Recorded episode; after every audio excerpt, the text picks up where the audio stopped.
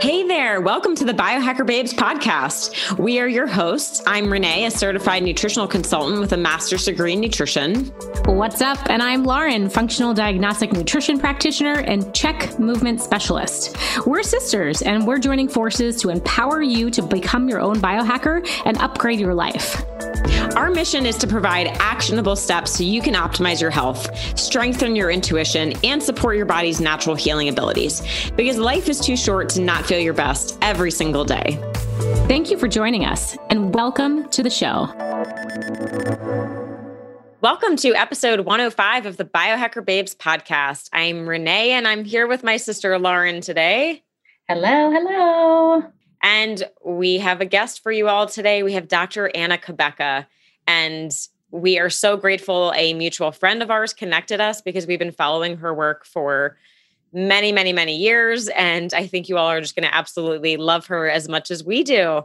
So we talk a lot about more about hormones, uh, men and women. So we talk about both genders today and how our hormones are fluctuating throughout our life, what stress is doing to all of us and our hormonal health, and I really, really appreciate, um, and Lauren, you even pointed this out at the end, how she really emphasizes the basics, right? We always say get back to the basics, the foundational things, the lifestyle factors, Im- improving your diet before you're jumping to expensive, maybe bioidentical hormone replacement or something like that. So she just is so incredible to t- talk with and so much knowledge and wisdom on everything related to health, not just hormones, but we're so grateful for the conversation we had with her today yeah, to hear a triple board certified and best-selling author, she's just so renowned in her field, talk about oxytocin and joy and just the importance of, you know, having fun and having a pet. You're like, oh wow, that that really is more important. And she lives it. She's just so joyous. She's so gracious. She had a smile on her face. It just felt really good to be in her presence for this hour. And I mean, she's a menopause expert. So we really think that our women need to hear this. But like you said, Renee, it's for men too. And I think it's so important that she brings men into the conversation because these hormones are not just for women. This is affecting all of us, all of us being men and women. Yes. Children, babies. It really starts at birth. So, um, yeah She's a wonderful resource. She has lots of great books. Check out the resources because it is endless. And we have some cool products with some discounts at the bottom that you um, will enjoy as well. Absolutely. All right, let me share with you her amazing bio. It's just, she's just so incredible. All right, so best-selling author Anna Cabeca is known nationally as the Girlfriend Doctor and is host of the Girlfriend Doctor Show, where she welcomes experts and guests to the show to share their insights on how women can truly thrive in body, mind, and spirit. Dr. Anna is triple board certified and a fellow of gynecology and obstetrics integrative medicine, and anti aging and regenerative medicine. She holds special certifications in functional medicine, sexual health, and bioidentical hormone replacement therapy. She lectures frequently on these topics throughout the world to large audiences. Her first two highly acclaimed books, The Hormone Fix and Keto Green 16, are bestsellers.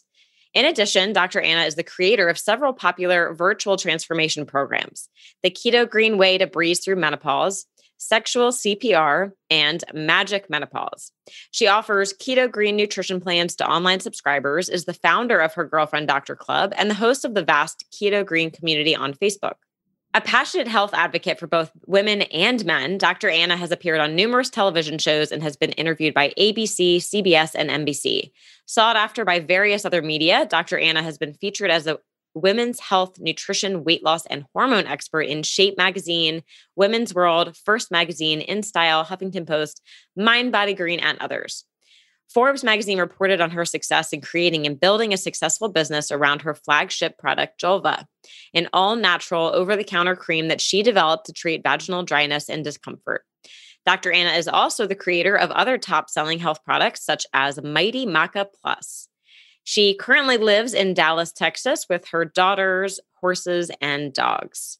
See, pets, so important. She hasn't been there.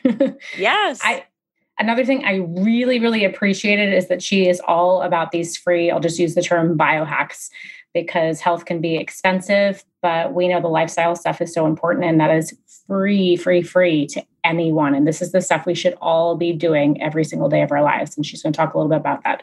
And sorry, one more thing her journey is so incredible. She went through early menopause. She doesn't really get into this, but you can check out her resources and learn more about her story.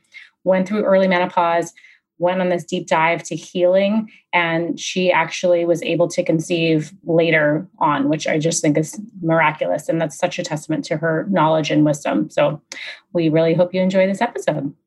All right, let's bring Dr. Anna on. All right, welcome, Dr. Anna Cabeca, to the Biohacker Babes podcast. We are so excited to have you today. How are you doing today? I am great. It is great to be here with you. I'm always always love to talk about biohacking. Yes, we Our know you favorite are topic. yeah, you are a fellow biohacker. We love it. We're going to talk about some of the biohacking, I guess, tools that you have up your sleeve for hormone health today. But before we get into that, um, you know, just to let everyone know, you know, we've been following your work for several years, and one of our good friends connected us, and we're so grateful for that. And you know, this year we've talked a lot about women's health and hormones. We were just talking about this before we hit record. You know, we've talked a lot about different age ranges, what's going on with our hormones, but we haven't really talked too much about what's going on with women through the menopause and postmenopausal, perimenopausal journey and, you know, how we can support them. And you are obviously a hormone expert. So that's why we have you here today. I, we appreciate you always want to address the lifestyle factors first. And you know, in today's age, women are under so much stress, not just with what's going on in 2021, but just women in general. We're taking on way more than we were maybe 50, 100, however many years ago. So, for women that are dealing with all this stress and want to impact their hormonal health, where do we begin? Oh, that's a great question. And it really does start with the small things, right? Um, sometimes it starts with less, not more, right? And I know I'm a busy mom, run a business, single mom, you know, have uh, four daughters and you know, a big, you know, two offices and now I'm, you know, East Coast and and Central United States. So it's a lot, right? There's a lot of hats that we wear as women, let you know, especially especially as moms. And I think, you know, especially when our we're going through perimenopause and menopause, and maybe we have daughters at home that are going through puberty, daughters or sons that are going through puberty at the same time. I think it's just a cruel intersection of nature that when that happens but it, it's yeah. so critical these like uh, just as as natural as puberty is menopause is natural. It's natural and mandatory but suffering is optional. And it's so important for women to be empowered. So i always say like you know a big mantra that i had to learn was that if it's not a hell yes it's a hell no. And I, I say that to this day. And it is something i started saying a decade ago. And i still say that is it a hell yes okay then it's a hell no right? Mm-hmm. And i it's a yeah. really important thing for us as women to know because we are capable of doing many things and the more capable we are the more directions we can get pulled in. And that's going to add to our stress and our disconnect from our presence which is so important especially as we're transitioning through perimenopause and menopause. And and this is why I say this because I often ask women, well, how do you really feel? Like, you know, and and sometimes that's a really hard question to answer. You know, I don't even know how I feel. I'm just so used to saying I'm good. I'm just so used to saying I'm good. So used to covering up. I'm so used to powering through that, you know, like really how do I feel? What's my red dot, so to speak, right? Like what's coming up in me? And and that's a really important part of this transition. I was you know it's a beautiful word menopause is a terrible word anyway but in japan they don't use the word menopause. They use konenki to represent this transition into our second spring. And so like we want to breeze through menopause into our second spring. And for some women it's starting as early as their their 30s and for me i was menopausal uh, premature menopause at 39, had early ovarian failure, and I was diagnosed with infertility, having failed the highest doses of fertility treatments, and was told I would never be able to have another child. This part of my story took me on a journey around the world looking for answers, and as a result, reversed early menopause, naturally conceived at 41 and delivered a beautiful baby girl. So, and she's now 13 and uh, 55 this month. And so it's it's quite it is quite a journey. So, and it's something I really learned to empower. When my Emory's doctor, you know, I went to Emory University. So when my doctor's bag was empty, I had to I had to find other tools to help me, like biohacking my own life, and then incorporating that into the lives of my patients again and again and again. Wow. That is incredible. Congratulations. That uh, I want all of your answers and secrets right now. So where do we even begin for someone that's older, busy, you know, we're like saying yes to way too many things? Is there one overreaching aspect that really kind of hit it home for you? Yeah, well, I think that it's, you know, there's a few things that really make a difference and understanding too that it's 90% lifestyle and nutrition. It's 90% lifestyle and nutrition. And what I can write on a prescription pad or or do with a surgical knife is less than 10% of that. It's probably 1% of that. But you know, I'm mm-hmm. still an egotistical physician and I want to claim 10%, right? And, and I, I yeah. wish it was all about the hormones. Like in, in my book, The Hormone Fix, I say it takes more than hormones to fix our hormones. And so I would say the first, like first steps is, is you know, really getting in tune with with your with your with your own sense of um, how you feel, like touching base with how you feel. Because so many patients will tell me when we work them through what, you know, my platform, my programs, is that, you know, I hear, I didn't know how bad I was feeling till I started feeling good again. I'm sure you guys hear that all the time. Mm-hmm. I didn't know how yeah. bad I was feeling till I started feeling good again. And like, what a whole nother lease on life. And that is so true. And I think no truer at any time in our lives than this time in perimenopause and menopause because we are so busy. So, what I've mm-hmm. established is what I call my keto green way, the nutrition and lifestyle plans that's essential to gaining control over our hormones, gaining control, and being at home in our body again. And so, with this, we balance, like, you know, as a gynecologist, I learned all about the reproductive hormones, right? Progesterone, estrogen, testosterone, even DHEA. But what it really comes to is in, in healing my own body from menopause and perimenopause and second menopause, you know, I mean, in dealing, going through this myself, and then, you know, being side by side as a solo practitioner with patients that went through, it's this keto green way because I want people, and I'll, and I'll go through some really key components of that, but I want our listeners to understand there you know there's this natural transition that we go through with perimenopause and menopause DHEA levels for both men and women start to plummet in our, you know, mid to low 20s, they start to decrease. Mid to high 20s, they start to decrease. And then progesterone in our mid 30s starts to decline. And we start to see these neuroendocrine symptoms that bring a patient into a gynecologist, such as breakthrough bleeding, irregular cycles, worsening PMS, premenstrual syndrome, mood swings, irritability, insomnia, anxiety, depression, you know, loss of sex drive. Again, all of that with the gynecologic symptoms, you know, maybe more painful menstrual cycles or vaginal dryness, loss of orgasm. These gynecological symptoms are coming up too at the same time. And so, which is this is a key component of this transition. But those symptoms that we associate, like women will go into a gynecologist, they're not just hormonal symptoms, they're neurologic symptoms. And so when I hit a second menopause at 48, I experienced what many of my patients would come in telling me. This isn't something I studied in my textbooks. So I experienced the, you know, the brain fog, the memory loss. I was like, whoa, wait, where did my perfect, near perfect memory go? I mean, you know, what's my kids' names again? I mean, what is it, right? And not just that, it was overreacting to things, not responding in a way that's innate to me, calm, cool, collected. No, overreacting. And uh, my patient said it really well when she described her uh, mood swings as, man, this monster in me just comes out. I'm like, oh, yeah.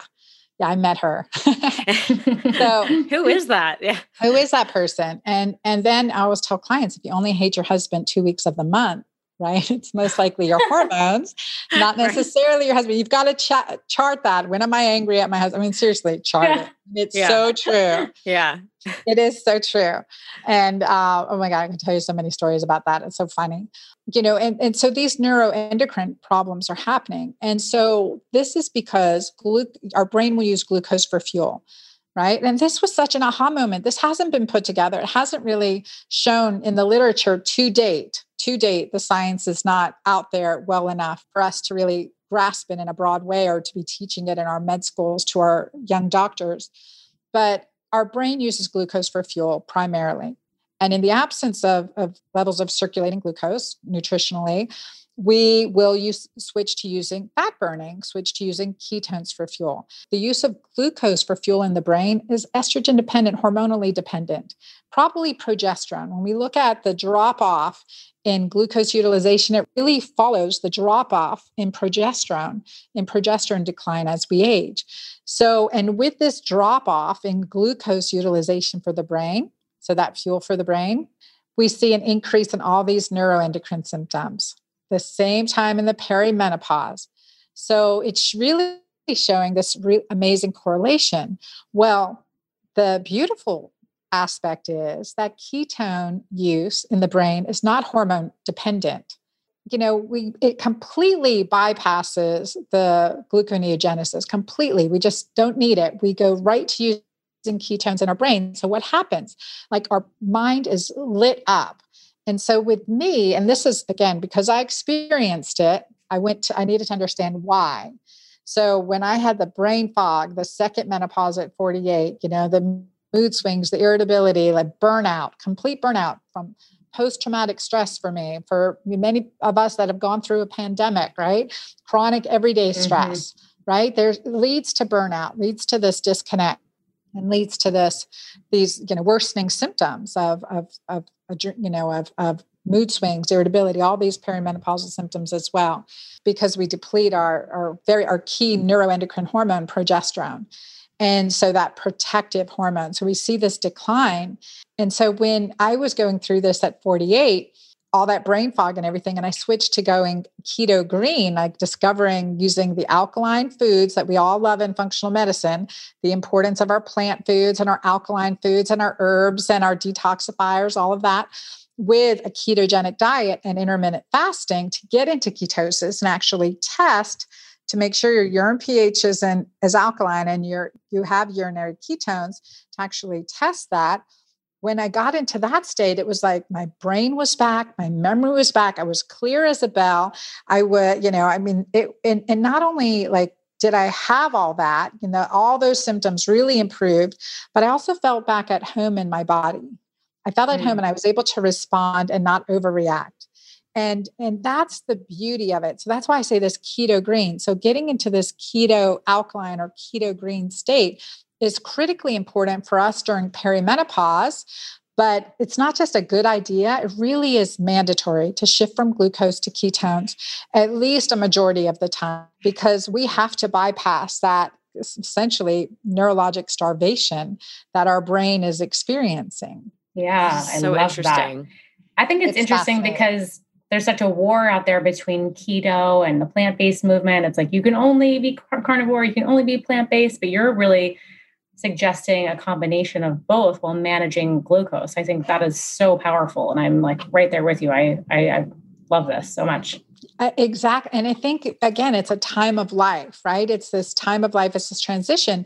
And putting these two worlds together is still not done in the scientific literature. We've been running studies yeah. on green plans but mm. because I, I stumbled apro- across this article that was published in 2015 that showed the gluconeogenesis in the brain, the glucose utilization in the brain dropping off, and the increase in neuroendocrine symptoms.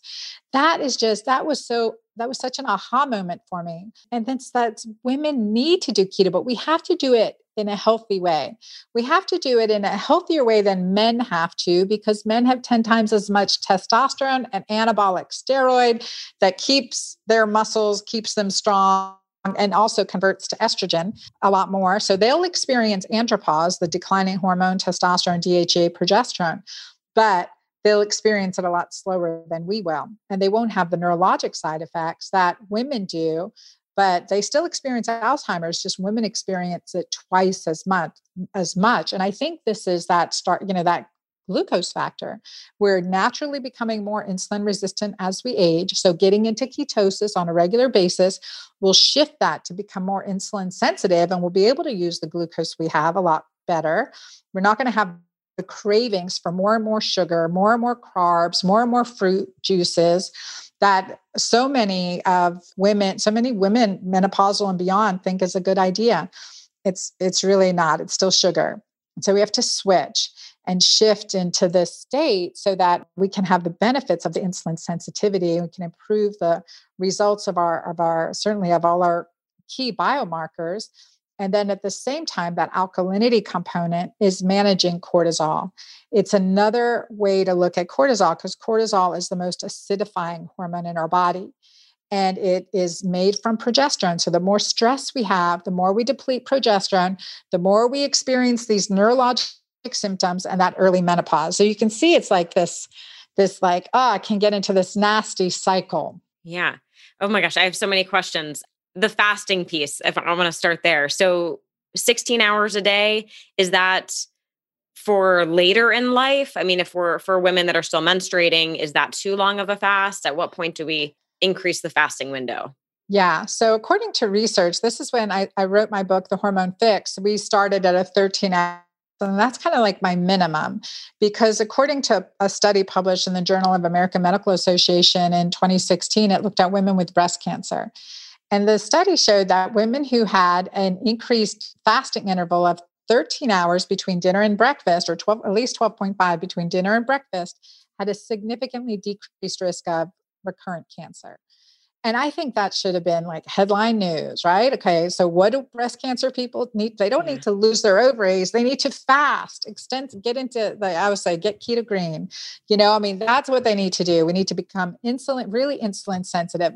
And it's not even being monitored. It's it's really mm-hmm. crazy to, you know, that we that we're not managing our cancer patients better. And then again, shouting out to every woman to decrease your risk of cancer improve your vitamin D, increase insulin sensitivity, get an alkaline urine pH, manage stress, manage cortisol.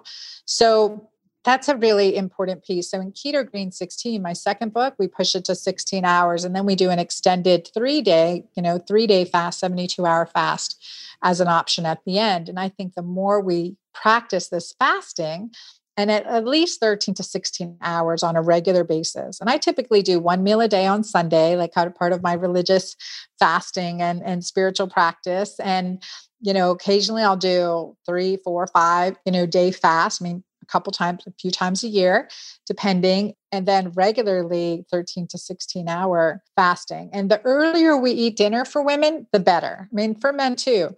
But uh, research showed that if you eat the same meal at 5 p.m. compared to 7 p.m., your body will increase its insulin secretion by 30 to 70%. In other words, everything you ate is going right into storage mode versus being burned off if you eat it earlier. I mean, it makes sense, right? Yeah. And it's just like and I, we need yes. to practice medicine that makes sense. Yeah. And I have to say, personally, I ate dinner last night way too late. I like to eat dinner and finish by 6 p.m. We had friends over last night and they tend to eat a little bit later. We had dinner at eight o'clock. I slept horrifically. I mean, that's just the sleep yeah. impact, but I'm sure my insulin was like going crazy, all these other things. I'm like, I just can't eat that late. And I think yeah, most well, Americans sleep is do. the first sign it's not working. Yeah, I could feel my body was like overheating, my heart rate was elevated just yeah. from shifting my meal, you know, 2 hours later. So, eat early. So how do we ad- advise women like a lot of my clients are on board with that early dinner time but they say oh well my husband needs to eat later i have to feed the kids like how do we shift the schedule and get the whole family on board because i find that's one of the biggest factors here in, in preventing that pro- progress i guess because it's the whole family like your community your friends have to all kind of be on board otherwise it's really isolating yeah it's hard and i kind of like say you know like there's a percentage of the time if you can do it um, a percentage of the time. If we can just increase it, maybe three three nights a week, we move it up for now. And, and I know because I have a daughter who's a barrel racer and she goes to her, you know, we I take her to the ranch. And so I was like, then we were eating at six, seven o'clock, coming home at night, eating, you know, in the car on the way home. let me tell you, sometimes it's just like that, right? I'm sure. so I started making like at lunch, I just make make the dinner at lunch at my lunchtime here. I'm working at home. So it's a little easier for me, or you could do it the night before. And I would take her lunch her dinner dinner to school and she would eat you know, and we would eat prior to riding the horses.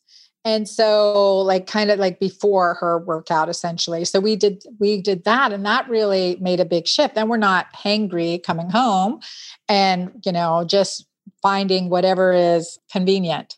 And I think that yeah. was a really big shift for us. And when I grew up, we ate dinner at um, my dad worked two jobs growing up. So he would come home from his first job, went to work at 6 a.m., came home at 3:30 when dad came home every day at 3.30 and then he would take a nap from like 4 to 4.15 go to his second job at 4.30 so i mean every mm. you know that was kind of we ate really early straight off you know straight home from school.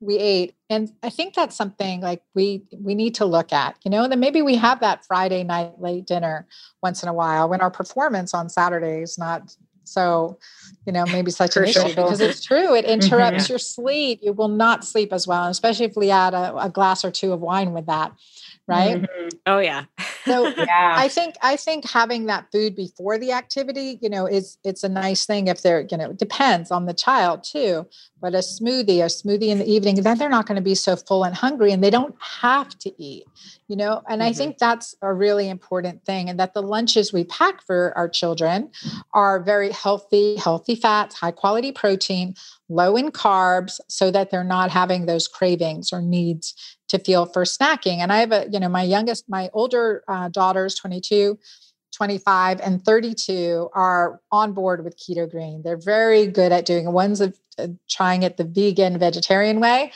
So most of the time, and um, so they're they're really coming around with that and then my 13 year old it's often like you know okay it's that smoothie, that smoothie for breakfast, or it's the hard boiled eggs and, you know, some avocado in the morning. That might be what she gets. Or it's just like I'm packed her, uh, packed her a really good lunch and she'll have that and we'll have the light dinner. So it took a little bit to convert from often what kids are accustomed to, like cereal, bagels, you know, uh, Nutella on toast, all.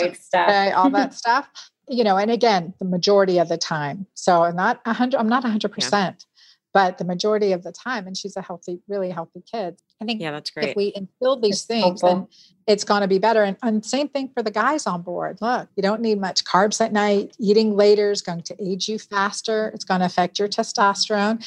You may you know increase insulin resistance which is going to increase testosterone conversion to estrogen which is going to give you man boobs. So we don't want that.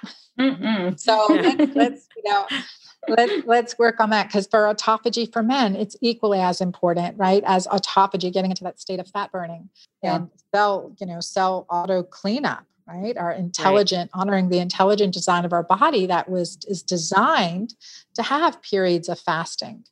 It is commercial, you know, marketing that created cereals for breakfast, sandwiches for lunch, bread with dinner, and three meals a day. Snacking I mean, all day.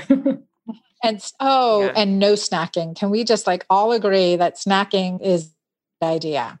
We are on board with that. 100%. Yeah. It's just easier to not have to worry about snacks. So even if you're just doing it to relieve some stress. Yeah, with planning. all the running around we're doing, it's like Renee and I used to always pack our bags with snacks. Like, we're going to be out. We need a snack in case. It's like, no, just don't put a snack in your bag you're gonna be okay. yeah, yeah, but have yeah. your water, right? Have your, yeah. water with you so that you have you're hydrated. And I think just even letting people know hunger is sometimes a symptom of thirst and yeah. and stress, right? Because then mm-hmm. your stress, cortisol is up, insulin goes up, blood sugar goes down.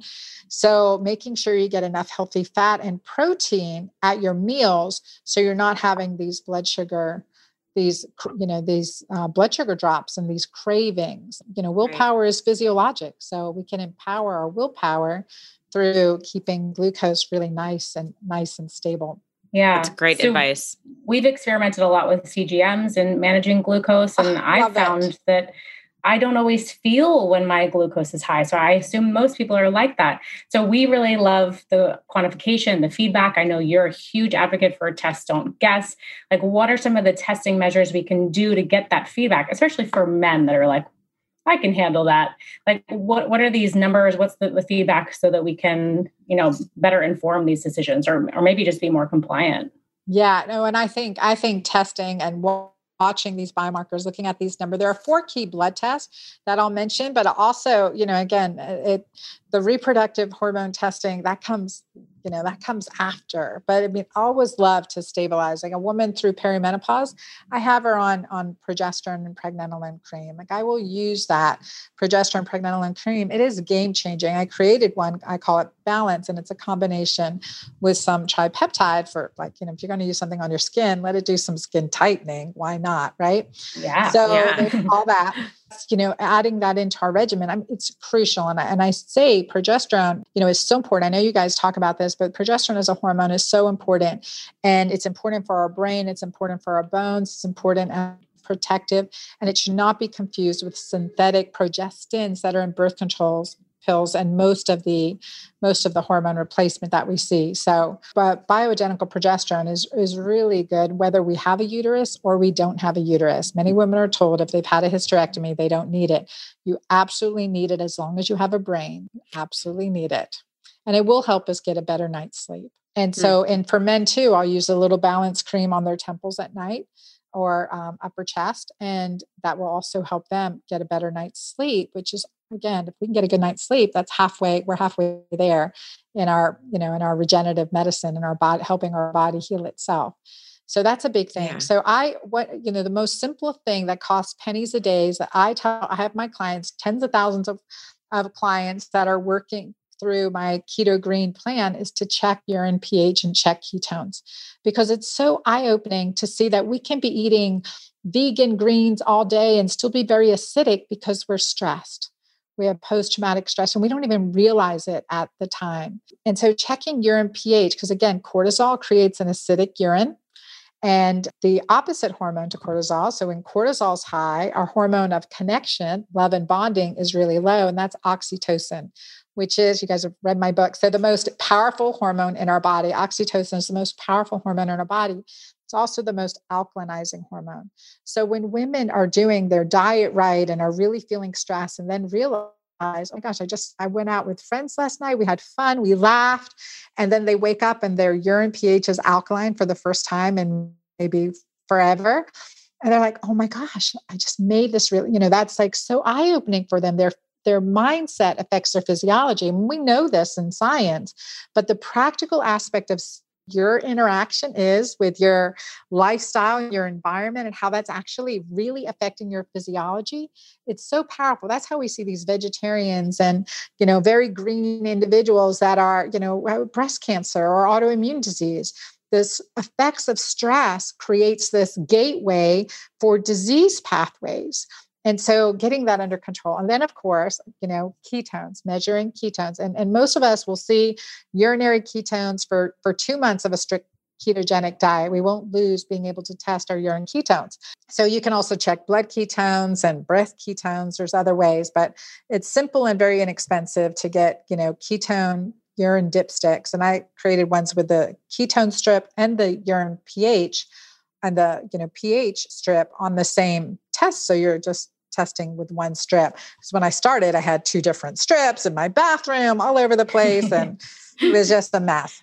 So yeah. making it simple is important. So, and Great. I actually lectured at uh, KetoCon a couple years back, and I asked the audience, "How many of you are doing keto?" And the ninety percent of the audience raised their hand. And so, well, how many of you have tested ketones? Less than ten percent of the audience. Wow! Wow, that's shocking. We're not testing if you're not testing, you're guessing, right? And that's mm-hmm. why oftentimes women are doing keto, but they're not feeling good, they're gaining weight, and you know, I mean, this is part of the process. Maybe what we're eating is converting, you know, if we're eating too much protein, it'll convert to glucose. And so we'll be bumped out of ketosis. But also with continuous glucose monitoring, I think everyone should slap one of those on their arms for at least a couple months consecutively. Mm-hmm. Again, yeah. how am I interact relating to my, you know, in my environment? And i think a couple eye-opening things that i found was that when i when i started with my continuous blood glucose monitor well first when checking urine ph and ketones i could wake up in ketosis and urinary ph would be nice and alkaline have my black coffee in the morning my espresso and um, you know that shouldn't interrupt ketosis. That shouldn't interrupt you know, it's acidic so that could affect my ph and so then i go from having ketones and an alkaline urine ph to no ketones and acidic ph and i was like okay i get the acidity but what happened to my ketones? Like i just had black coffee. Well the continuous glucose monitor i write about this in keto green 16 it was like oh my gosh. So the continuous glucose monitor when i would drink black coffee my blood sugar would go up 20 at least 20 points on black coffee, no cream, no MC, I mean, just black coffee. Mm-hmm. And those of us with adrenal issues, adrenal fatigue, high stress, I mean, that caffeine it puts pressure on our adrenals, increases cortisol, and increases glucose, and that quickly. And then I lectured, I was lecturing for a conference, fasting, and my blood glucose went up 50 to 70 points. 50 wow. to 70 points just because I was so freaking nervous. That's the effect of stress. wow enough to kick you out of ketosis, enough to put you in a, you know, in a, this hyperglycemic state. And then after that, boom, your blood sugar will come right down. You'll be hungry, starving, stress eating. You're like, why is this happening? It's so cool to figure that stuff out. Yeah. So I mean, cool. that's it's really empowering that you can test on your own. And I love the saying, test, don't guess, because you're right. You could be eating this ketogenic diet and feel horrible because you're actually never even in ketosis, but you don't know if you're not testing. Yeah. And then, and then the urine, up, but you're like, it didn't work. It didn't work. yeah. And then the urine yeah. testing for pH, I really appreciate you talking about this because I think most people, most practitioners are not doing it. They're not talking about it. Um, I trained with Dr. Bob Marshall um, down in Austin, Texas, like over a decade ago, and he was huge on pH. And he said, if you can keep your urine pH within this range, first morning urine, you will never get sick. That's how strongly he it. felt about that. He said, You'll never get sick. I agree. cancer or anything. So I'm curious, what is your range for this urine pH? I yeah, I always I was like the ur- morning urine pH to be seven or higher.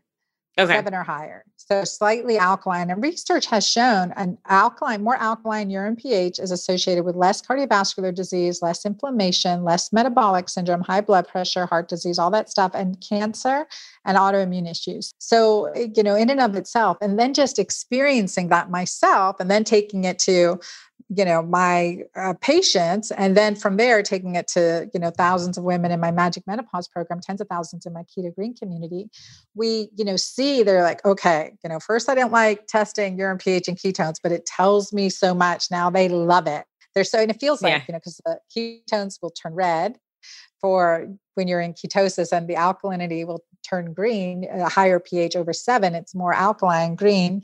And so it feels, I always say, it feels like Christmas. It's, it's just a fun, a fun thing to figure out. And it does, yeah. it feels better. It feels better. And that's what I want people to know. And again, it's not just about what we eat, thoughts, you know, and, and our stress. And maybe it's about when we eat, or maybe it's about who we're eating with, right? So it can be yeah. all of mm-hmm. those things. Yeah. So it, with cortisol, how does that play into the role of oxytocin? How do so, those work so, together? Yeah, so they're pretty much like they they will seesaw each other. Cortisol goes up, oxytocin goes down. When oxytocin, our love bonding hormone, goes up, cortisol goes down. But what I I understand now, which because I experienced it when cortisol is up for a long time, like with post traumatic stress or chronic everyday stress, and you're like, you know, constantly pouring out cortisol, the paraventricular nucleus in the brain will shut down that suppression. It's like, hey, cortisol, you are frying out the nervous system enough, right? It's a natural steroid hormone. It's catabolic. It's breaking us down, and it is going. You're going. Your body's going to suppress it because at the same time, it's also then when cortisol's up, oxytocin's down, and when the when cortisol is then suppressed, oxytocin's also suppressed. So you're in this very dangerous state of cortisol being low and oxytocin being low. And this is when hmm. it feels like depression, isolation, alone, being alone, sad, deep, you know, unrelenting grief.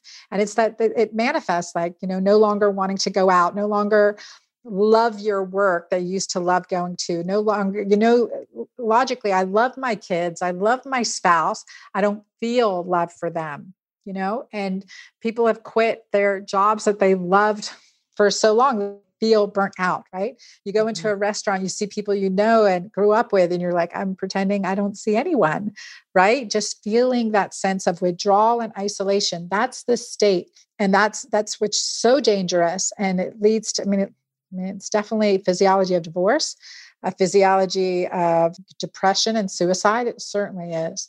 And so, really important to bring oxytocin back up, continue a daily practice that increases oxytocin like gratitude journaling like play you know having fun of course you know sexual intimacy things you do that you enjoy that bring you pleasure is going to help with oxytocin. As you check because again it's an alkalinizing hormone you can check your urine ph and it will get more alkaline too the more fun you're having in your life.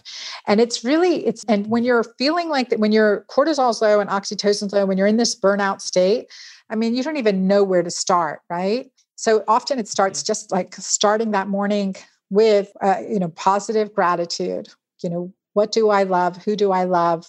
Where have i seen love? And and just starting to focus on that that especially that gratitude piece and it just starts from there.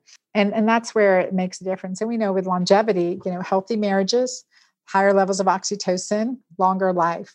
Having a pet that's really important having a mm-hmm. purpose a purpose driven life that brings you joy giving and helping others is a huge way to boost your oxytocin and decrease cortisol so that's, I would say that's why, you know, they say according to research, 93% of diets fail because it's not just about what we eat. So this concept of the keto green way that I bring in, it's the mm-hmm. intermittent fasting. It's low carbs, good plant-based nutrition to complement the healthy ketogenic foods with the fasting lifestyle, with the, you know, oxytocin boosting activities with hydration and with testing, not guessing. So, pH and ketones, that urinary testing, pennies a day, they can get keto pH urine test strips and and and know and then the four biomarkers that we see improve as we followed clients through this diet and lifestyle that I think are really valuable. Of course, I want the full panel. I love the Dutch test. I love looking at hormone labs. I always say if you've got a body fluid, I'm going to check it because it's going to tell us something. Mm-hmm. From saliva to stool to urine to blood to serum, all of it. Hey, biohackers, a brief interruption to talk to you about the incredible benefits of red light therapy. You may have noticed that Renee and I post a lot of photos and videos that are overwhelmingly red in the background. That is because we are true believers in the healing powers of the visible light spectrum, and usually that is red light. But there are so many colors that we can benefit from. Simply standing in front of light can activate your body's many systems to work more optimally for better overall health. Light therapy, also called photobiomodulation, is beneficial to metabolism. It can help with healthy weight maintenance. Researchers actually believe that light therapy affects cells that store fat by reducing specific proteins associated with glucose intolerance, insulin resistance, and high triglyceride levels. It's excellent for pain reduction and supporting the inflammatory process and often associated poor circulation. There are certain light waves that can reverse the effects of aging on our skin, as well as heal and repair other areas of our body, such as our brain, our muscles, our gut, even wounds and injuries. I have personally found that healing from challenging workouts or even acute injuries from performing is much faster and much more efficient with red light. Light therapy is truly helpful for so many conditions, ranging from weekend warriors with back tightness to those suffering from autoimmune diseases or those suffering from depression. The benefits really are endless. We had owner and founder of LightPath LED, Scott Kennedy, on the Biohacker Babes podcast. And my biggest takeaway from that interview, he said, light therapy only does one thing, but it does it very, very well. It focuses on the cells, the mitochondria, and helps the cells to create more energy that our body needs to thrive every day. Essentially, we're kick-starting the process of healing. Everything's going to work better with this light exposure. Renee and I have found tremendous benefit in our daily lives and in our quest for energy optimization. So we feel very passionate about sharing this amazing device with you. If you want to learn more, check out our interview with Scott in season two, episode 66, and then head over to Lightpath LED to take advantage of our 10% off discount with code BiohackerBabes. Again, that's lightpathled.com. The code is biohackerbabes that will save you 10%. He has so many amazing devices. My personal favorite and the one I'm currently using is the Red Plus Near Infrared tabletop device. The best part, Scott is his own best customer service. When you purchase a device, he is going to call you personally and explain everything that you need to know from setup all the way to finish to make sure that you are having the best experience possible. We hope that you can bring red light into your home as well and experience these amazing benefits. And you too can light up your home with red light. Let's get back to the show. And so, but there's four key markers that people should be monitoring as, as they go through life, and they can check initially every three months till we start to see them really improve and get optimal and then go to two or three times a year or two one or two times a year checking but the four key markers both men and women should know like you know your pant size like you know your dress size like you know your weight is the first is your vitamin d 25 hydroxy and I was just with a friend the other day here. She lives in Highland Park, um, was diagnosed with breast cancer uh, five years ago, and is under uh, plan to have her ovaries removed. She's 47 years old. God bless her right? And struggling, struggling, struggling, struggling. Haven't hasn't been able to have sex with her husband due to dryness and the anti-estrogen for two years. And so I said, Well, what's your vitamin D level? She's like, I don't know. I'm like, wait, okay, hold on. That's a big red flag. I mean, it needs to be optimal. It needs to be like I say 50 to 80, but my breast cancer patients or cancer patients, I want it in that A. I want the serum vitamin D 25 hydroxy to be in the 80 range. So everyone needs to know their vitamin D level on a regular basis, and we really want it optimized. Again, we get more than vitamin D from the sun, but we want to get as much of that sunlight as possible too. And so that's vitamin D. And then the second one that's really important that we need to know is hemoglobin A1C. And that is again, especially in cancer patients, we want to we want to know, but every one of us, we need to know your hemoglobin A1C. I had a male patient a, a few years ago was diagnosed with prostate cancer.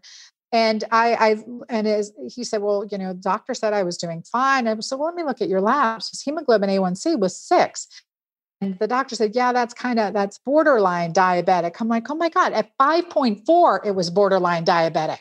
Yeah, so like, you know, I've been high. watching it go up. I mean, yeah, so we want that bite hemoglobin A1C less than 5.3 you know, close to five. And I've been up to five, like before I knew this in my early 40s, right? I was at five, 5.7, diabetes on both sides of my family, heart disease on both sides of my family.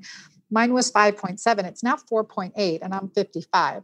So at any, at any age, we can improve it. And I've, I've had a client whose hemoglobin A1C, a physician, anti-aging, brilliant physician, her hemoglobin A1C was 6.0 in in in two months it went down to 5.4 doing keto green i mean that's huge wow. we don't do that with meds i mean you can't no. get those results yeah. with meds so the hemoglobin a1c is the second one and the third is DHEAS the adrenal hormone because mm. again our you know for both men and women the DHEAS is really important. Not to be normal. I want it over 150 to 250 in women.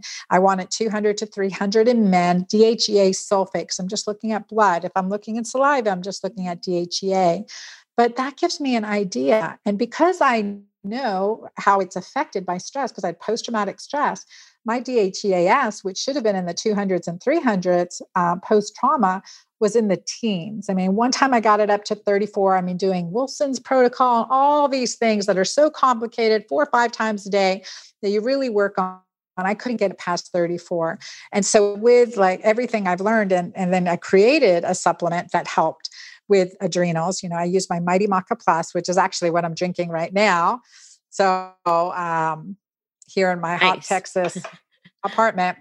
So my uh, Mighty Maca Plus, which has maca, which is an adrenal adaptogen, and 30 other superfoods, it went up to like I, I checked it after formulating this for for myself and my family and my patients, and my DHEAS had gone up to 200. And I said, "Oh my God! I mean, was was this it?" So I did a study with clients, and DHEAS in clients taking the supplement will go up 70 to 200% in two months if you're doing two to four scoops a day.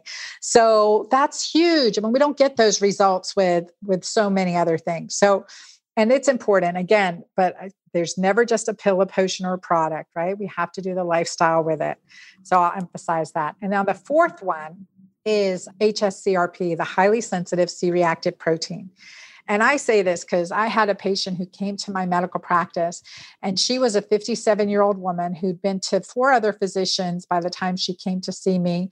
And she was just feeling exhausted. She'd been to her internist, she'd been to her cardiologist, she'd been to her family physician. And then she's just like, you know, Dr. Ann, I just got to get my pap smear done. And I'm, I'm like, ma'am, you look terrible. I'm like, I'm thinking that to myself.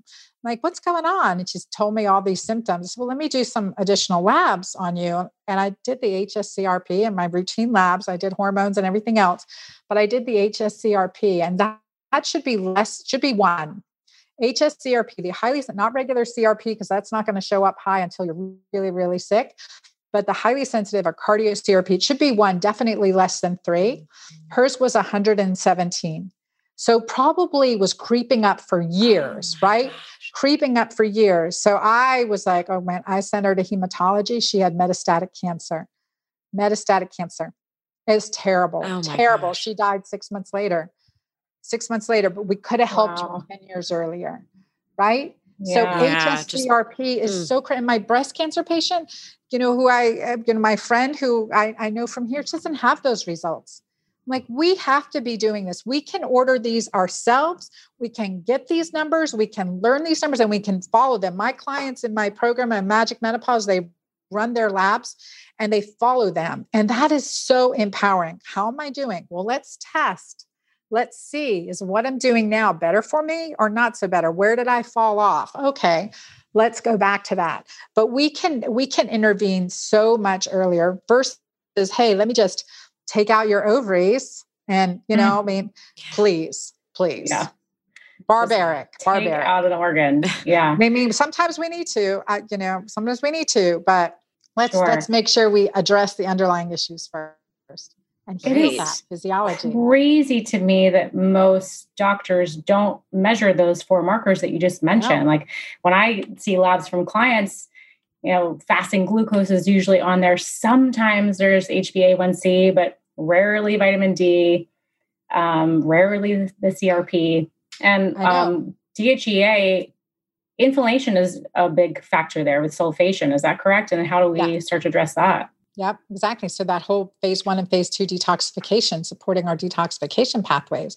So in Keto Green 16, I made sure that we included a lot of the sulfate vegetables, very low inflammatory diet. And again, the lifestyle, you know, lifestyle's 90% of it. So, or 75%, 25% for the diet, right? But the low inflammatory foods, the sulfators, methylators, glucuronidators, all those important nutrients are built in, especially for hormone hormonal physiology and detoxification. So it's like the cruciferous vegetables, the broccoli, the cauliflower, the you know, the the maca, the cabbage, those things are really, they're all in the cruciferous family, help with healthy detoxification of estrogen.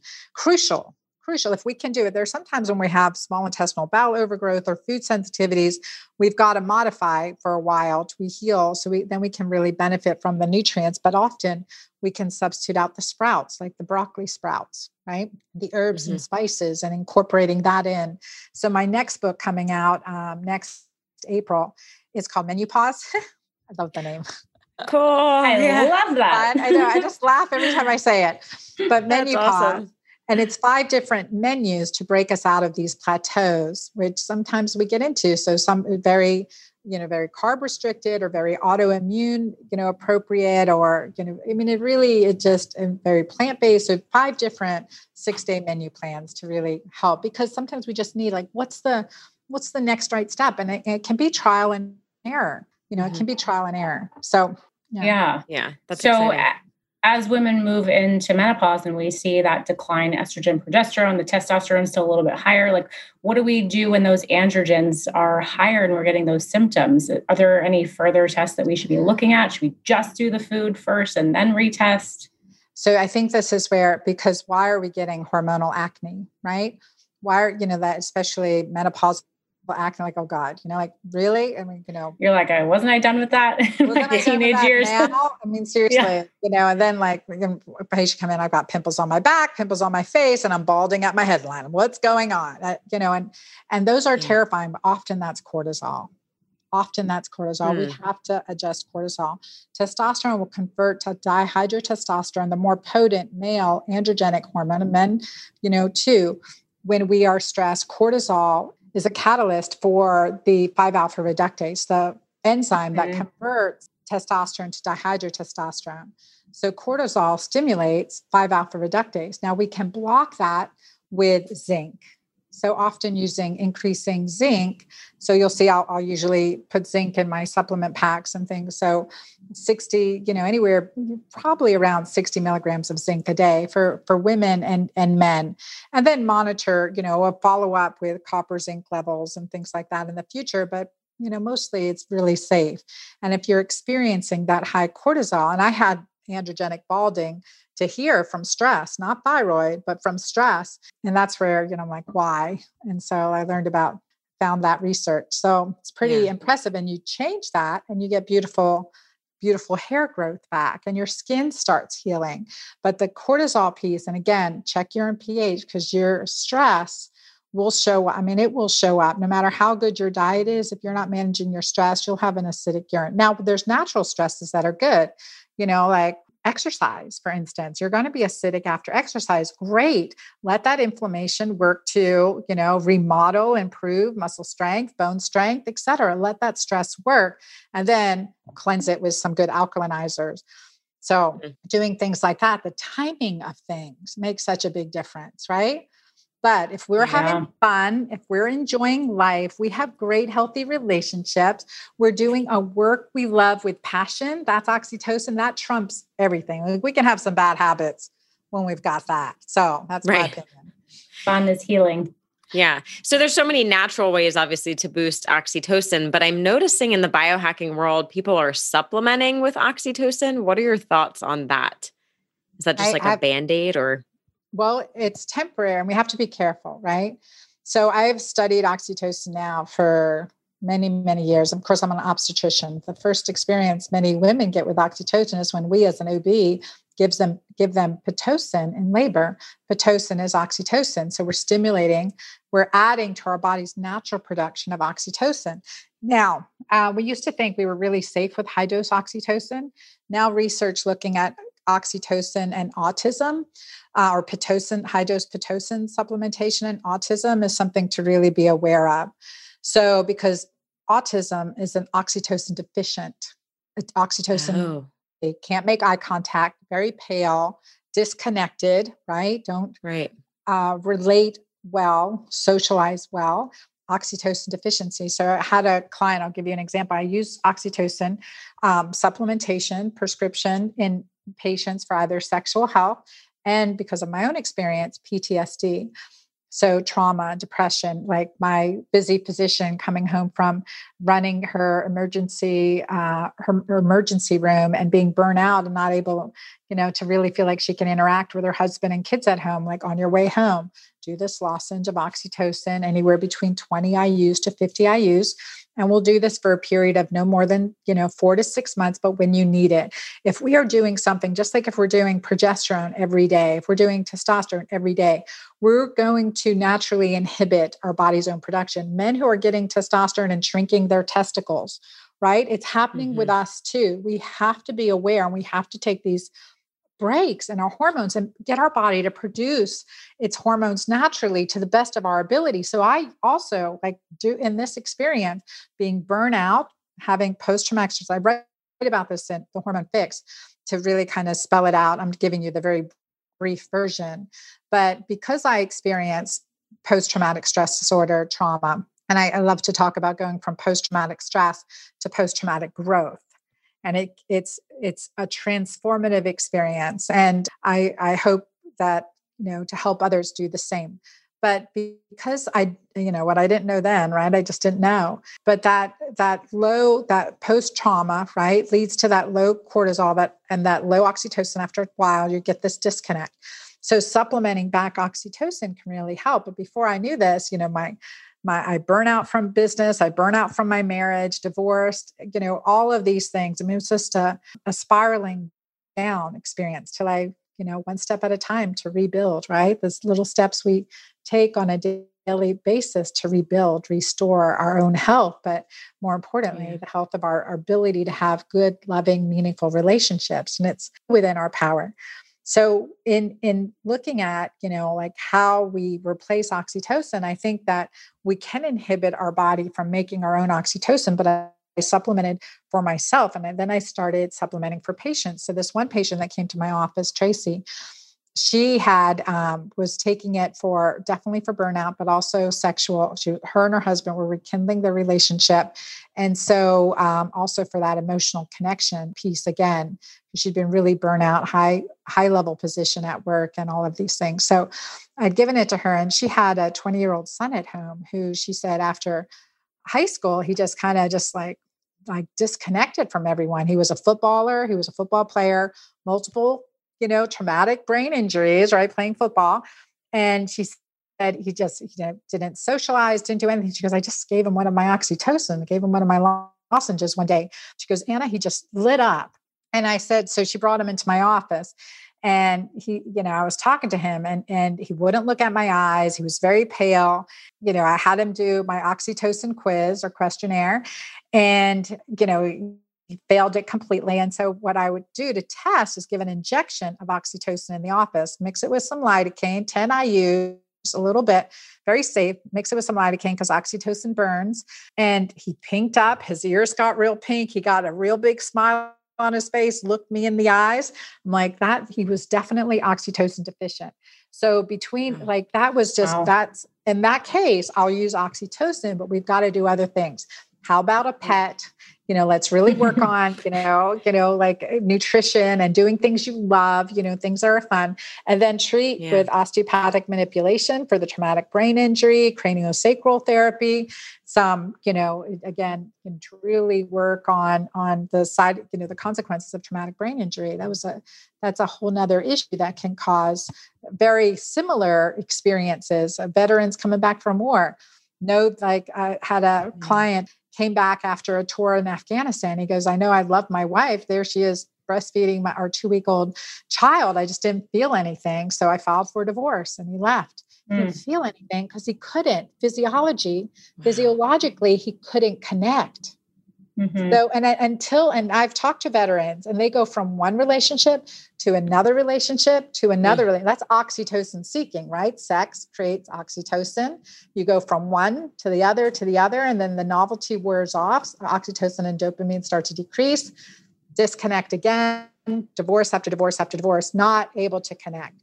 So there's wow. certain behaviors that can be very destructive in self medicating and an oxytocin seeking way. Yeah. It's a lot. Yeah. So lot, interesting. Right? It's fascinating. If I hadn't lived it, I wouldn't know it, honestly. Yeah. It makes so much yeah. sense. The best way to yes. learn. Where does heart rate variability fit, fit into this? Oh my gosh, testing? I love talking about heart rate variability. Us too. oh, I hit a good button. Oh my god, it is so important. You know, and as as an obstetrician, we're like listening for that heart rate variability all through labor. I mean, we just you know come into our office. Let's listen to that heartbeat. We listen as OBs. We want to make sure there's good variability, and all through labor. If we see that heart rate start to you know that variability to start to decrease we know that we have a very sick baby and we're going to need to get that baby out and then the baby's out and we never listen again for heart rate yeah, variability wow so you're like us and you're like what happened to the heart rate variability i'm like oh my god yeah. we need to be watching this and so I think it's so critically important. I have some really stressed teenagers that I did heart rate variability monitoring on, and they were like type A stressed, right? They were flatlined heart rate variability. I mean, that was so critical. That's like cortisol. That's that chronic, chronic cortisol. That's really mm. creating this, you know, this decrease. So what happens? Let's laugh. Let's watch a funny movie. Let's have some fun, right? Oxytocin again is going to increase heart rate variability. I love HeartMath. I love the work. Everyone should do some, you know, heart rate variability monitoring. I'm going to do some to have, you know, you get out of the habit of doing things. I'm like, I need to to check that again. Or if you have a smartwatch or a, you know, or a ring, I think those are great ways to look at what is your heart rate variability? How are you doing? Because we can, again, power through. We can do so much because we're so capable. And, you know, our body could really be screaming out for attention until something like cancer or shingles gets a hold of us or, you know, Yeah, that's why we yeah. love the Oura ring. It's like really great feedback. And the moment feature on the Oura ring, you take a little meditation and you see the change in your HRV. So awesome. Amazing. Yeah. Coherence, yeah. right? Connecting the mind, the heart. Yes. Right. That, yeah. HeartMath is so great for that. Uh, Bruce Cryer is a friend of mine. I, I, just love all of that work that they've done through that program. So, so awesome. Good. Yeah. No, I think no reason that everyone can't be doing HRV. Yeah. Or yeah. ring. The, I, I, really like the Lief device. And even with your smartphone too, just being able to check if you guys can, you know download an app on the smartphone and because Great. of the light monitor it will you can just do something mm-hmm. like that. Check with your kids. How are they? Let's check in. Let's check our heart rate variability. I think that's another really good there are many free apps too to help but definitely continuous over time being able to track your results is even better. Yeah. yeah great. I love all of the advice that you give that's free because so many of us have been led to believe that we have to do all these expensive things, expensive lab testing, expensive biohacks, but you just keep coming back to joy, having a pet. My life has changed since I I got a pet. It really yeah. makes the world of a difference. So we appreciate so that they, you're really pushing the lifestyle stuff so awesome. Well, and I learned too, being a practitioner and jumping into functional medicine and going through all the testing. And believe me, I, I, love testing, right? But, and then all the supplements. And I went from this, like, you know, really, really high level to again breaking it down and that's why i wrote my books the hormone fix and keto green 16 i want people you know here's the quiz you can take and do it every month or do it every week until and watch your progress here here's the daily checklist i mean do this and look at your progress think about these things that we're doing on a daily basis and and how we can make these you know these transitions i mean because eh, you know it's nice to have all i mean the all the testing and all the supplements are great. But when it comes down to it, I mean, that's the 10%. That's the 10%. The 90% is what, you know, each of us has that we can do. And I'm very sensitive to this because my mom passed away. She had her first heart surgery at 52, so three years younger than I am now. She had her first heart mm. surgery, diabetic in her 30s. And she passed away at 67, undergoing a second heart surgery. And so, you know, in, in life and death, she's been a great teacher. But like, you know dad was military working two jobs you know rate you know work all all his life i started working at age 13 and you know i mean so i'm very aware of the economy of health and that's why like again as much there's so not we can do so much 99% we can get 100 you know, we can feel 100% better. There's so much we can do to gain control of our health. And I don't want people to keep giving it away. Women, especially men, especially, I mean, giving away their health, giving away the power over their own body. I had a, a male patient the other day, uh, a client who uh, curbsided me so to speak. You know what I mean? Like when you get curbsided, you're not really in a clinical yeah. consultation here, but hey, Dr. Anna, yeah. um, will you look at these labs? I'm like, I'm like, yeah. I mean, so he's got high blood pressure, erectile dysfunction, and his labs. I'm like, well, what did your doctor say about your labs? Well, he said they're normal. He goes, the testosterone's a little bit low, but they're normal. I'm like, the testosterone's way low. It was like 301 or something. I'm like, oh my, that God. is terrible. And like, you have erectile dysfunction, and they, you know, I mean, uh, anyway, so you know, I kind of hit, not the wall. hit the wall with those things. It's terrible. I'm like, well, where's they didn't do, you know, I mean, in the they didn't do a full thyroid panel. They didn't look at his sex hormone binding globulin. They didn't look. Mm. I mean, so it's just terrible. What's and yeah. that's at a that's at a big Texas health center, right? A big, wow. yeah, you know, icon. Jeez. I'm like, and this is this still is not doing prevention. Of, no, no, no, just yeah. waiting for them. Like, and he's suffering, he's struggling, and he feels like that should shit, be enough, you know.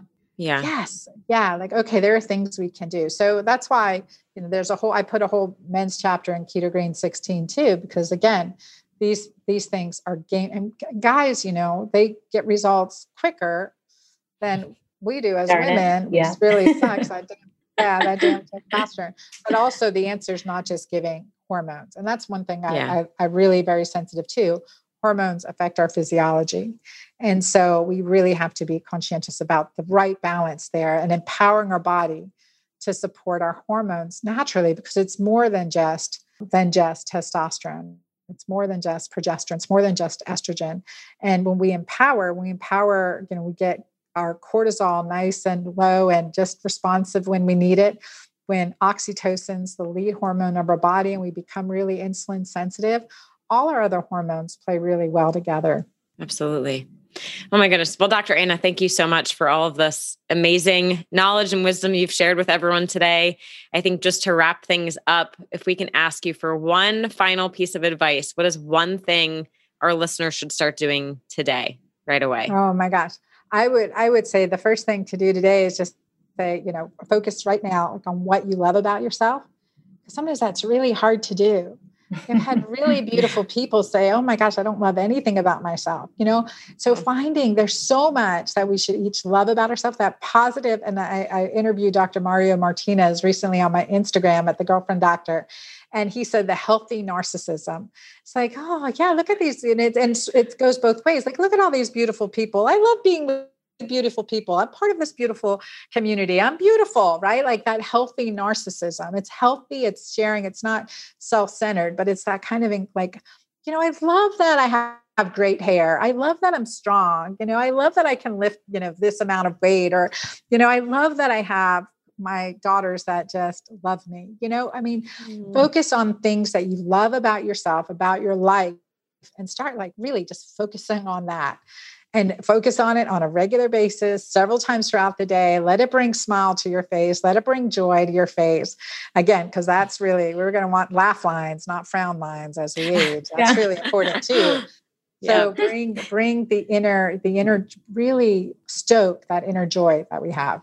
Wonderful that's, so much power with that so we're going to send our audience to all of your resources. So you are active on Facebook, Instagram, Twitter. You have your own podcast called The Girlfriend Doctor. All of your books, all our audience, buy them now. so much more information then. So thank you so much for sharing some tidbits and uh, a lot more to dig into, which we're really excited about. Thank you. Thank you. We covered a lot of grounds. I know it was a lot of information, but I'm here. I'm That's here great. to answer any questions and help in the future. So we yeah. appreciate it so much. So thank you so much for sharing your time with us today. My pleasure. And thank you to everyone at home that tuned in today. We'll see you next time. Love this episode of the Biohacker Babes podcast? Head over to Apple Podcast to subscribe, rate, and leave a review. We truly appreciate your support. Until then, happy biohacking. This podcast offers health, fitness, and nutritional information and is designed for educational purposes only. You should not rely on this information as a substitute for, nor does it replace professional medical advice, diagnosis, or treatment. If you have any concerns or questions about your health, you should always consult with a physician or other healthcare professional.